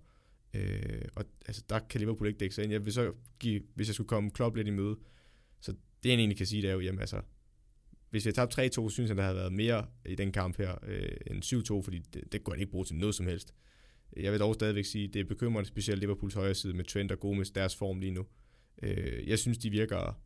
Og igen, det er set udefra, det er altid så svært, som når man sidder i medierne eller som tilskuer eller noget. Øh, fordi man ved reelt ikke, hvad der foregår på træningsbanen, hvad der foregår op i hovedet på spillerne, så det er altid farligt, men nu forvilder jeg mig alligevel derud. Jeg synes nogle gange, de virker lidt for arrogante. Øh, og jeg ved godt, der skal jo være en vis arrogance for, at man er så dygtig, som de er. Men jeg synes nogle gange, for eksempel Trent ude i siden der, hvor Watkins bliver sendt afsted på 2-0-målet. Altså, det, det virker som arrogant, han ikke lige hurtigere kommer på plads, lige tager skridtet ind i banen, og han giver hurtigt slip på Watkins, og tænker, at den, den situation er overstået. Jeg ved godt, det er et splitsekund eller sekund, vi snakker om, og det er virkelig gode detaljer, og det kan være let at se på video. Men det er sådan nogle splitsekund situationer, når man spiller med bagrum, og man spiller med så hurtigt spiller man er mod, så er det de splitsekunder, som der afgør en fodboldkamp, som også i United-kampen med det hurtige frispark med Kane. Øh, hvis du lige øh, kobler af et sekund, jamen, så kan du blive straffet, og det synes jeg, vi ser lige nu. Og, og den, de koncentrationsvigter, der var ikke plads til er det dejligt at få, få talt ud om det. Ja, både og. Altså, jeg sidder... Som, som fan er det dejligt at få talt ud om, men som, som, altså, som den nørd, jeg er, fodboldnørd, så kan jeg stadig sidde og blive lige sur over det. Jeg er glad for, at det ikke er mig, der, der sidder i den stol, men uh, ja, det kan jo være, det er det i næste uge. Gudskelov, så har City ikke øh, Kevin De Bruyne med mod Arsenal, men uh, vi får se. I hvert fald så, uh, så fik vi vendt de tre kampe, og jeg håber, du har fået, fået lettet hjertet også. Det kan, det kan jeg mærke på dig jeg synes, det var rigtig fedt, at du havde så meget ros til Aston Villa. Ja, og nu, øh, nu kan det her afsnit jo igen godt virke som, jeg er bare en sur gammel mand, men øh, det er altså, det synes du er, jeg ikke... Du er en sur ung mand. Ja, det er rigtigt. Altså, jeg, jeg, kan godt sidde og være, ja, jeg kan godt sidde og være sur over det her, men jeg synes, synes også, at øh, jeg håber i næste runde, at der ikke er lige så mange koks og individuelle fejl, fordi det der virkelig får mig op i det røde felt, fordi, ja igen, som træner, der kan man ikke sidde og kritisere en enkelt spiller, for det giver ingen mening at stå og råbe ham op i hovedet. Det er slet ikke det. Men det er bare frustrerende, når man ligger en gameplan. Altså, at de ting sker. Fodbold er en, en sport, der bygger på fejl. Det er slet ikke det, jeg prøver at sige. Og overfor, hvis jeg selv er træner, så kunne jeg aldrig finde på at, at udpege en enkelt. Men når man står og kigger på videoer og sådan noget over det, så er det irriterende, fordi det, det er mere til at tøjle, hvis det er noget taktisk, der er gået galt, eller det andet, fordi så kan man lettere bare sige, okay, jamen det er det her, vi skal ændre, fordi personlige fejl, det er med svært at, at lige finde pulsen på, eller lige finde løsningen på. Det er i hvert fald sjældent, at det hjælper at sige, du skal bare lade være med at lave den fejl der. Det er nok ikke noget, man gør med vilje. Men i hvert fald så, øh, nogle af de andre resultater, eller ikke nogle af de andre resultater, alle de andre resultater i den her runde, det var Chelsea, der hjemme mødte Crystal Palace og vandt 4-0. Everton mødte hjemme Brighton og vandt 4-2, og øh, ja, fjerde sejr på stribe, så de ligger solo i spids, som jeg nævnte i starten. Newcastle, de har hjemme mødt Burnley og øh, også vundet. Det var 3-1. Southampton hjemme mødte øh, West Bromwich, vandt 2-0. Leicester mødte hjemme West Ham. De kunne så ikke vinde. De tabte 3-0 til West Ham. Wolverhampton mødte hjemme Fulham og vandt 1-0. Og Arsenal, de mødte Sheffield United hjemme og vandt knæben 2-1. Og i den kommende runde, jamen, øh, der er vi så heldige, vi har den allerførste kamp i morgen øh, formiddag. Det ved jeg ikke, det er det nok ikke i morgen middag. 13.30 i hvert fald. Everton, Liverpool, Merseyside Derby. Så har vi øh, Chelsea, Southampton. Vi har Manchester City, Arsenal, Newcastle, Manchester United, Sheffield United mod Fulham, Crystal Palace mod Brighton, Tottenham mod øh, West, West Ham, og øh, Leicester mod Aston Villa, og så har vi West Bromwich mod Burnley, og Leeds mod Wolves. Og øh, jamen helt oplagt, der er der selvfølgelig Everton Liverpool, der bliver en øh, både enormt vigtig kamp, øh, hvor Merseyside Derbys, de plejer at være, nå, men ja, det er jo Liverpool, der vinder dem efterhånden, øh, her i de senere år i hvert fald. Men det er et Everton-hold, som har lagt ud med at lave, lave ren bord, og Liverpool-mandskab, der kommer lige fra en, øh, et 7-2-nederlag og en landsholdspause, hvor et, øh, særligt de engelske spillere, de har selvfølgelig noget juble over, da de vandt øh, over Belgien, men Danmark vandt jo over England. Skal vi, øh, det, det var lige en måde at få det nævnt på. Men i hvert fald så en, en kamp, der bliver enormt vigtig øh, for både Liverpool, men særdelesvis også for, øh, for Everton, der skal ud og ride videre på den bølge her. Ja, Everton lugter blod nu. Altså, de har ikke vundet lang tid over Liverpool, og det her, altså, det er nu Liverpools reserver slog dem sidste år, det er ikke for helt særligt såret, men det viser bare noget om den forskel, der stadigvæk var, øh, der i FA Cup-kampen. Men det her, det er muligheden for Everton. Altså, et Liverpool-hold, der har haft dårlige resultater, de vil garanteret have en modreaktion.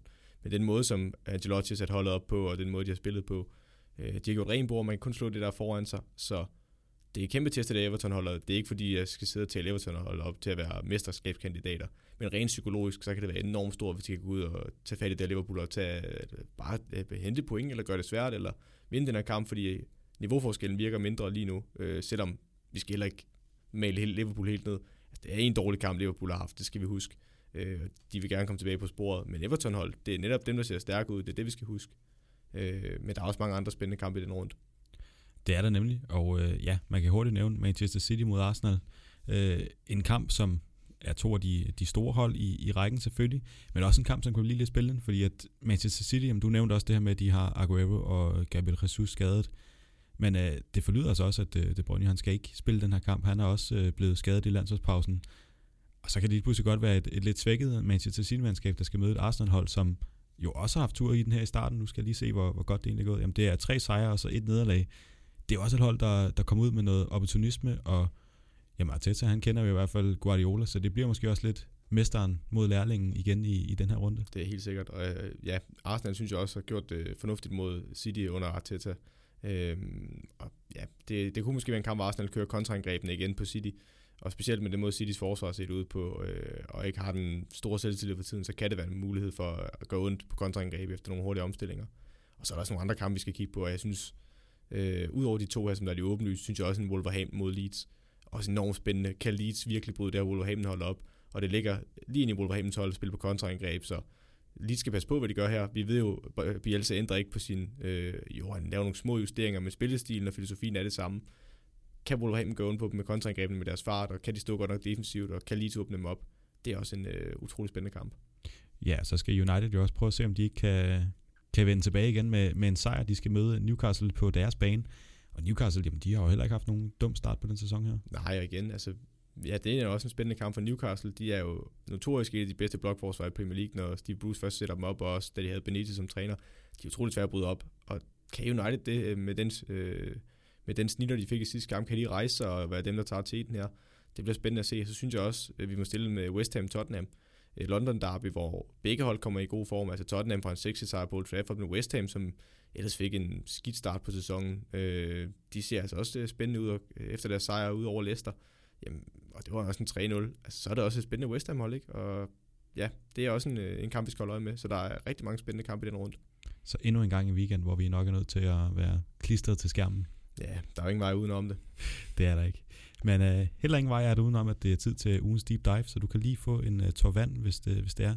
Du rakte lige ud du, efter Du forkæler mig. Du, ja, præcis. Og der er jo også live kommentering på det hele, og god lyd der. ASMR, perfekt. Ja. Men i hvert fald så ugens deep dive, det er, det er din, så bare uh, værsgo.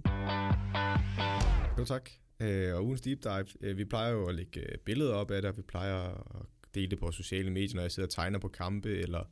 Der vil jeg jo gerne lige sige undskyld, fordi jeg tror, at de seneste to afsnit, der har jeg ikke lige fået delt det inde på vores Instagram i hvert fald. Ja, der må du igen kigge ind på vores uh, social, media, uh, social media arbejder, og det er jo Fuldstændig. Også... Altså, der, jeg, jeg har uh, givet en påtale til ja. den medarbejder, det... Uh, og, og det, det skal ikke ske fremover. Nej, det er super, og uh, det er dejligt at have sådan en åben dialog i foretagendet, at vi kan sige det til vores medarbejdere. Fantastisk. Præcis. Men uh, ja, vi plejer jo at dele billeder af det uh, på vores sociale medier, og det gør vi ikke i den her omgang, fordi uh, ja, normalt så plejer det noget taktisk, vi tager med, men vi kan også øh, nogle gange, hvis der er noget spændende, øh, tage noget anden fodboldfaglig snak ind, og det har jeg valgt at gøre i den her omgang med det her Project Big Picture.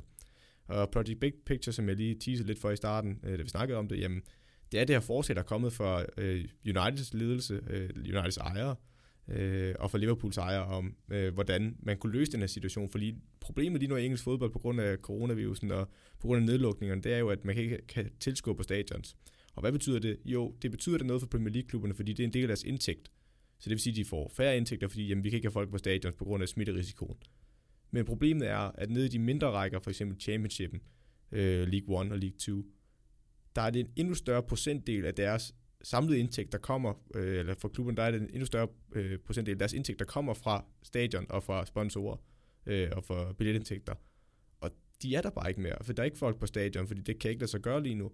Og der er også sponsorer, der begynder at falde fra på grund af dårlig økonomi eller lignende. Og det gør rigtig ondt, og det er altså klubber helt nede i, eller i Championship, League 1 og League 2.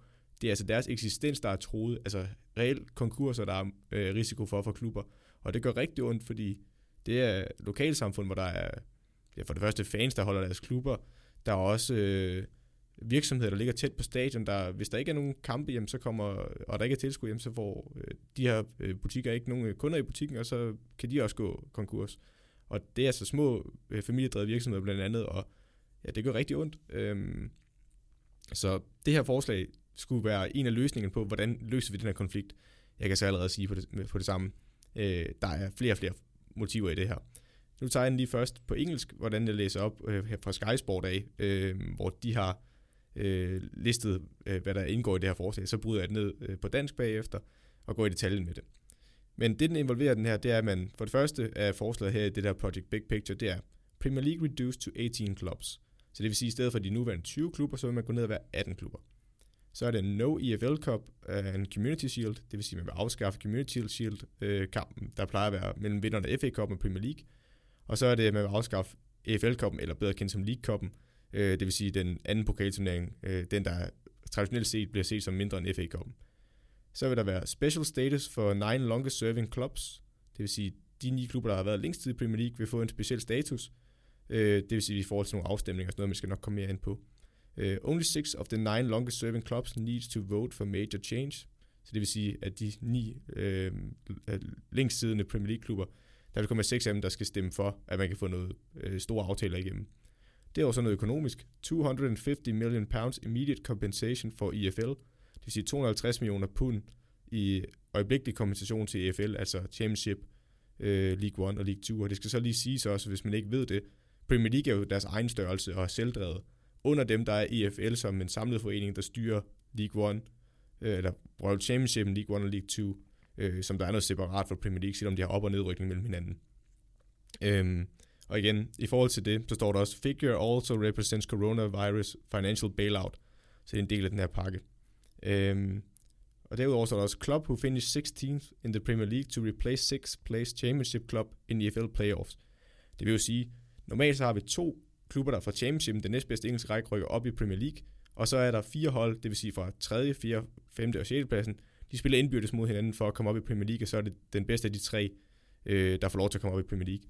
Den her vil så gøre det sådan, at man nu har 18 hold i Premier League. Der vil så være to, der rykker direkte ned fra Premier League, og så den, der bliver så nummer, det må være nummer hvad? 16, ja. Øh, det hold, der bliver nummer 16 i Premier League, kommer ind i det her playoff-spil i stedet for 6'erne i Championship, så det er så i stedet for, hvad hedder 3, 4, 5 fra Championshipen, og så nummer 16 i Premier League, der skal spille om at få den sidste plads i den nye Premier League-sæson som den tredje oprykker, eller den, der bliver. Øh, og derudover, så den sidste ting, det er Premier League to commit 25% of future revenue to EFL. Det vil sige, 25% af samlede indtægter, eller indtægterne fra Premier League, vil gå til EFL, altså Championship, League 1 og League 2. Godt. Nu tager vi det så stille og roligt dernede af, og så skal jeg nok gennemgå, hvad jeg synes, der er fra mit perspektiv gode ting, og hvad der er dårlige ting.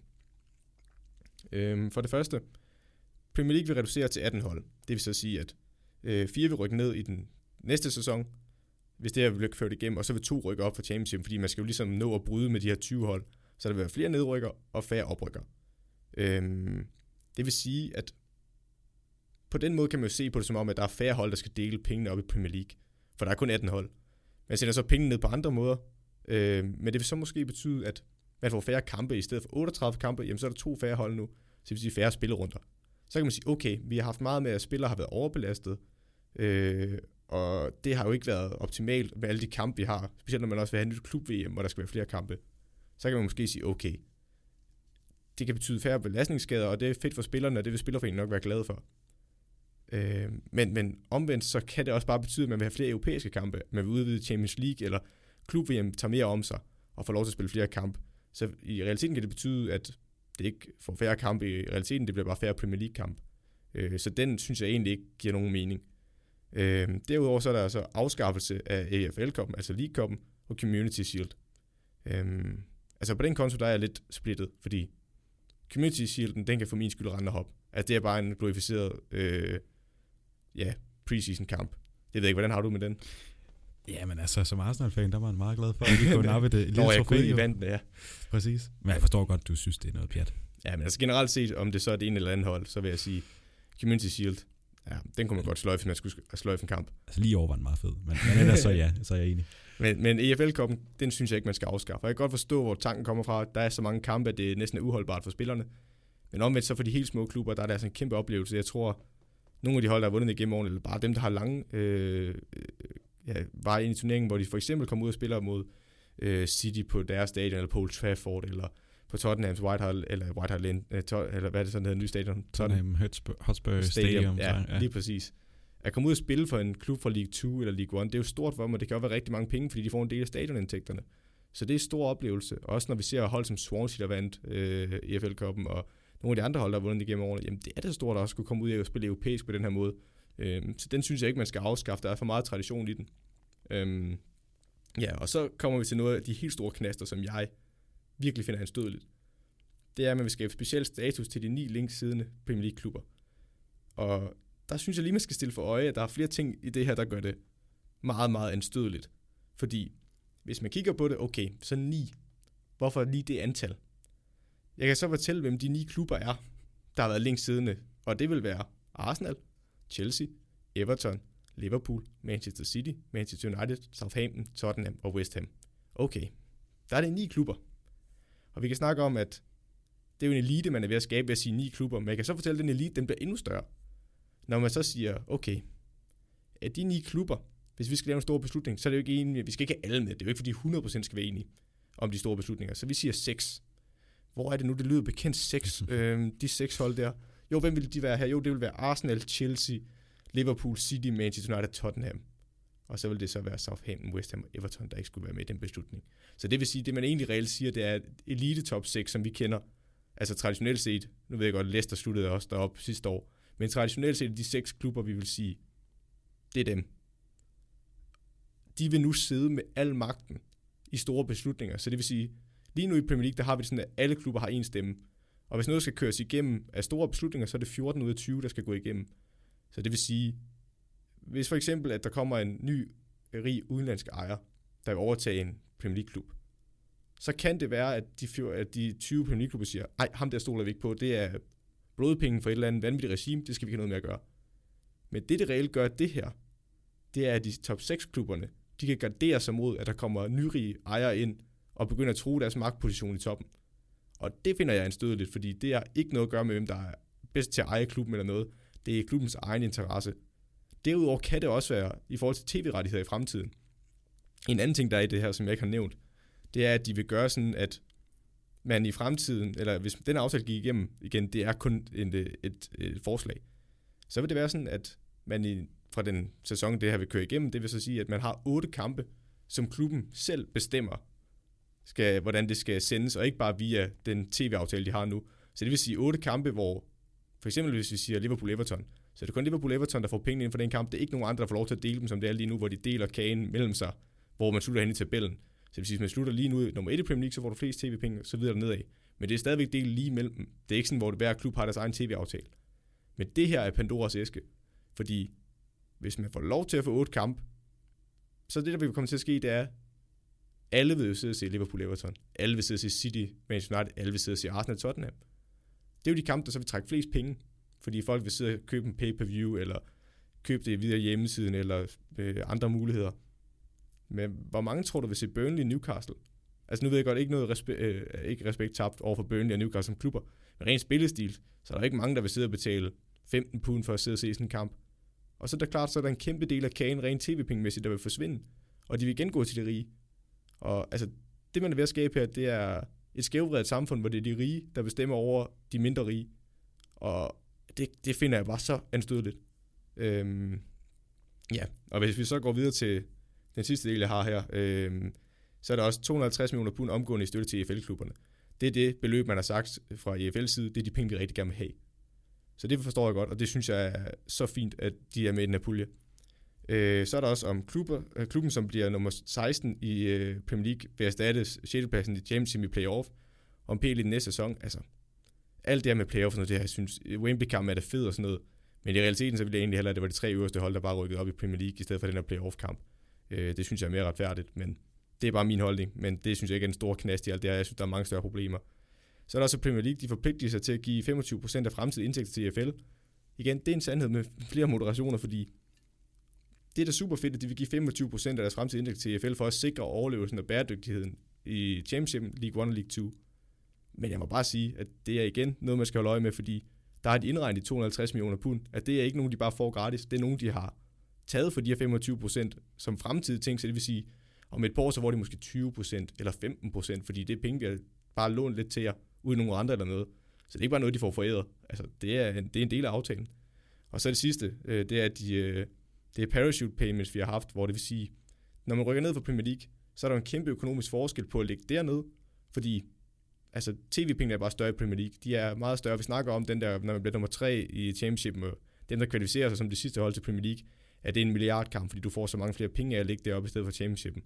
Øh, og så har man bare haft de her parachute payments, så det vil sige, at man rykker ned, jamen, så fik du stadigvæk en del af tv-pengene op fra Premier League, så det ikke var så hårdt at rykke ned rent økonomisk i forhold til, at du stadig har store lønninger til spillere og sådan noget.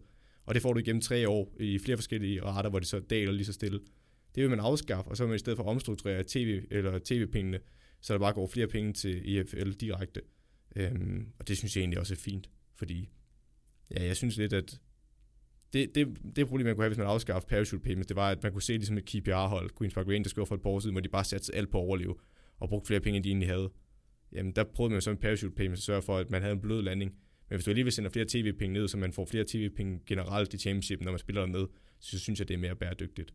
Øhm, men igen, hvis jeg lige skal opsummere, så har Premier League også besluttet, at det her, det skal ikke. Altså, det er blevet nedstemt ved sammenlige 20 Premier League-klubber, fordi jeg tror bare, at Liverpool og United er blevet banket på plads. Fordi de vil jo aldrig nogensinde, at flertal vil gå med til det her, at man vil give al magten til seks klubber.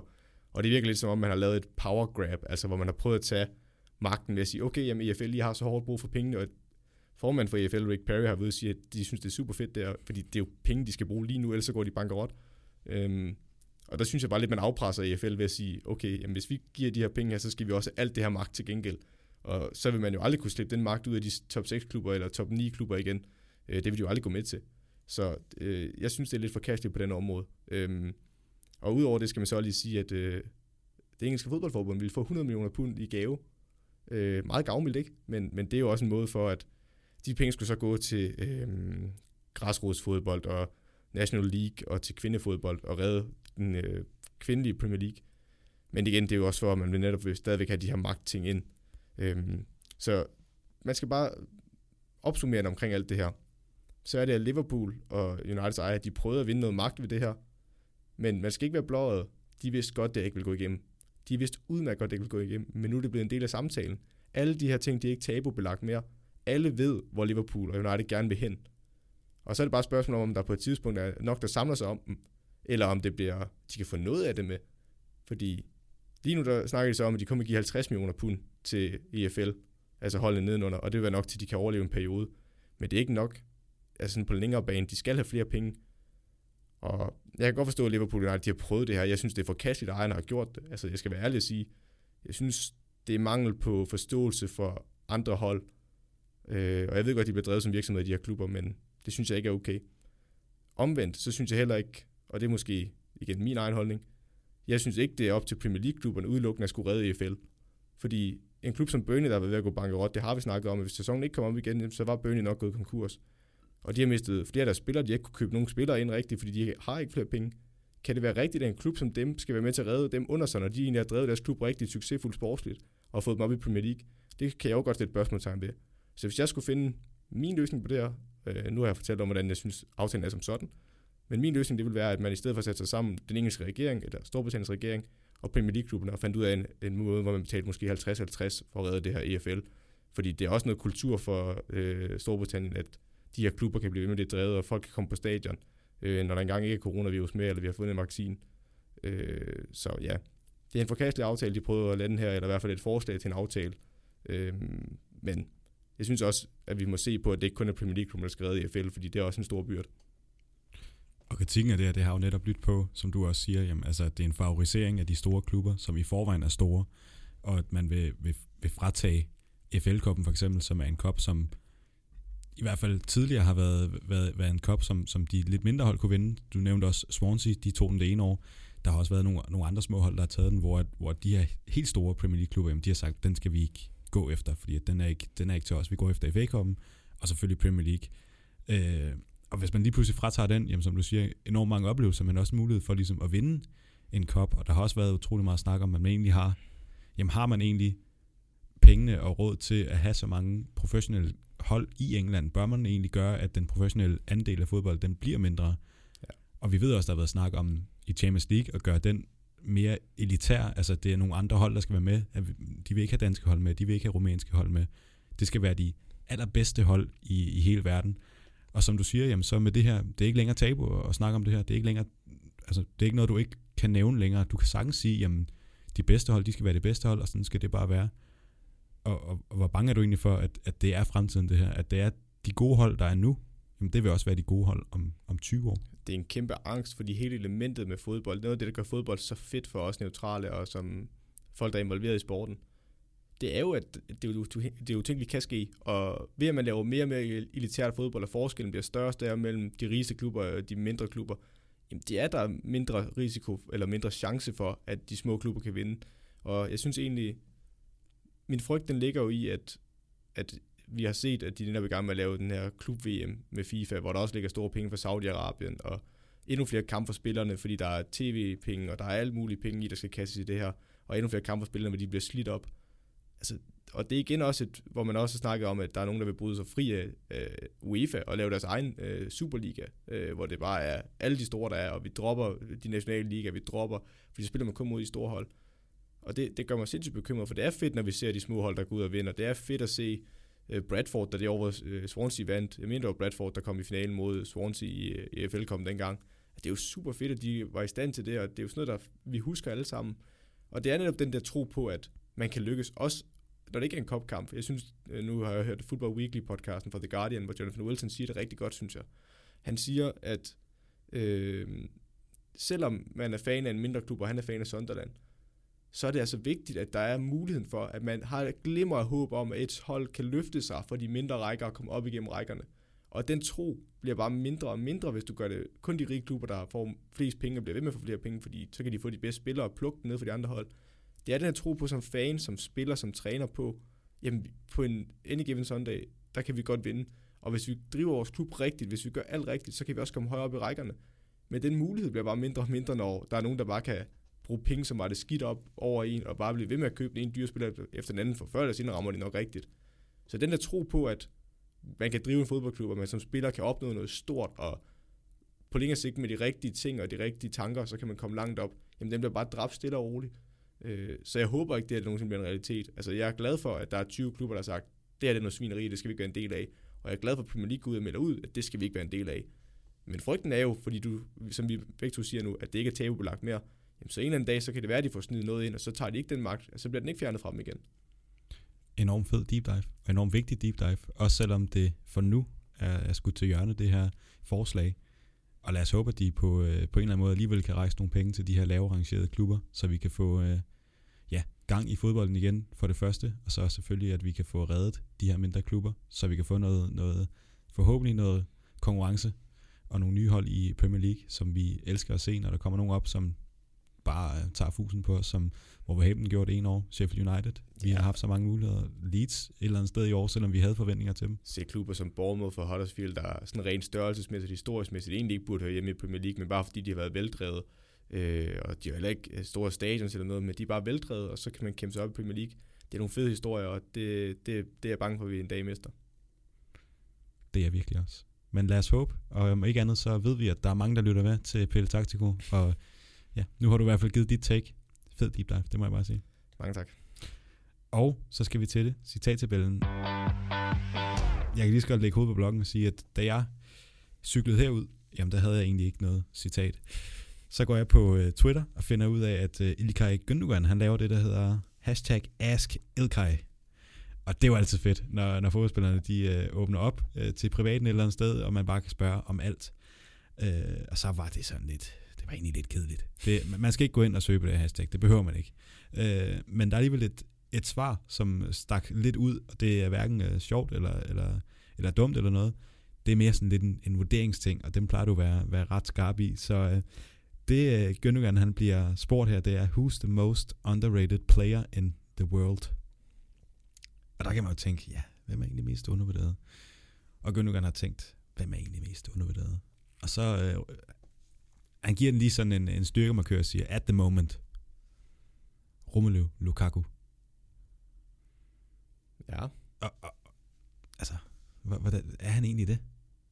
Tænker jeg jo så.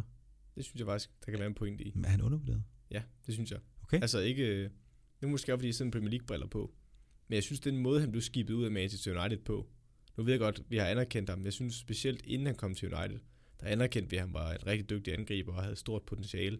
Øh, men jeg synes, han er blevet undervurderet i forhold til, hvor vigtig han har været for Inter, og hvor vigtig han har været for det belgiske landshold. Og der tror jeg specielt som Premier League-fan, der kan man glemme, hvor god han egentlig var for Everton, og hvor god han var i perioder for Chelsea, og for landshold nu og for Inter. Fordi han fik ikke rigtig lov til at vise det United, og det blev hurtigt sådan, at man bare skulle Lukaku ud af klubben. Altså det gjorde man jo reelt, man skulle bare, jeg ved godt, de fik en fin pris for ham, men han skulle bare ud af klubben, at det var det, det handlede om. Og der synes jeg godt, man kan sige, at han er undervurderet, fordi hvis United kunne stå og lave den beslutning om nu, så er jeg ikke sikker på, at de har taget de penge, så tror jeg nok, de hellere havde beholdt ham. Så jo, jeg vil give ham ret. Jeg synes faktisk, han er en undervurderet spiller. Men, men er der ikke også lidt andet med, at jamen, Lukaku, han er vel, nu ved jeg ikke, men top 10 i hvert fald over angriber. Men, men er, er, det, er det ikke nok? Jeg synes... Sidder jeg også og undervurderer øh, Lukaku nu?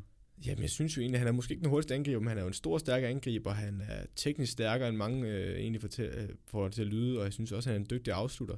Så, og især med det interhold der, nu har jeg ikke set, altså, jeg har ikke set så meget serie men med de mål, han scorer, også for det belgiske landshold, det kan godt være, at det ikke altid er flot, men der er bare mål. Og det synes jeg, øh, det er de færreste, eller bare angriber generelt, man kan sige, jamen ham der kan jeg skrive ned for 20 mål i en sæson. Eller tæt på i hvert fald. Nu skulle det så lige passe, Lukaku ikke scorede 20 for Inter i sidste sæson. Men altså, jeg, hvis jeg skulle, der er ikke mange angriber eller i verden, jeg vil sige, ham der i de store ligaer, han scorer 20 mål i år. Og det tror jeg nok, jeg vil gøre ved Lukaku, og det ved jeg bare ikke, om alle andre kender. Så jeg kan mærke på det, at vi skal op i den, i den geniale ende, eller i hvert fald den, ja. den positive ende. Ja, men jeg vil også sige, det er jo heller ikke fordi, at man sidder og tænker, at Lukaku er jo en, altså, en scrub. Altså, han kan jo ikke spille fodbold. Så underrated er han jo overhovedet ikke. Jeg vil sige, den er lidt over midten. Lidt over midten? Øh, ja.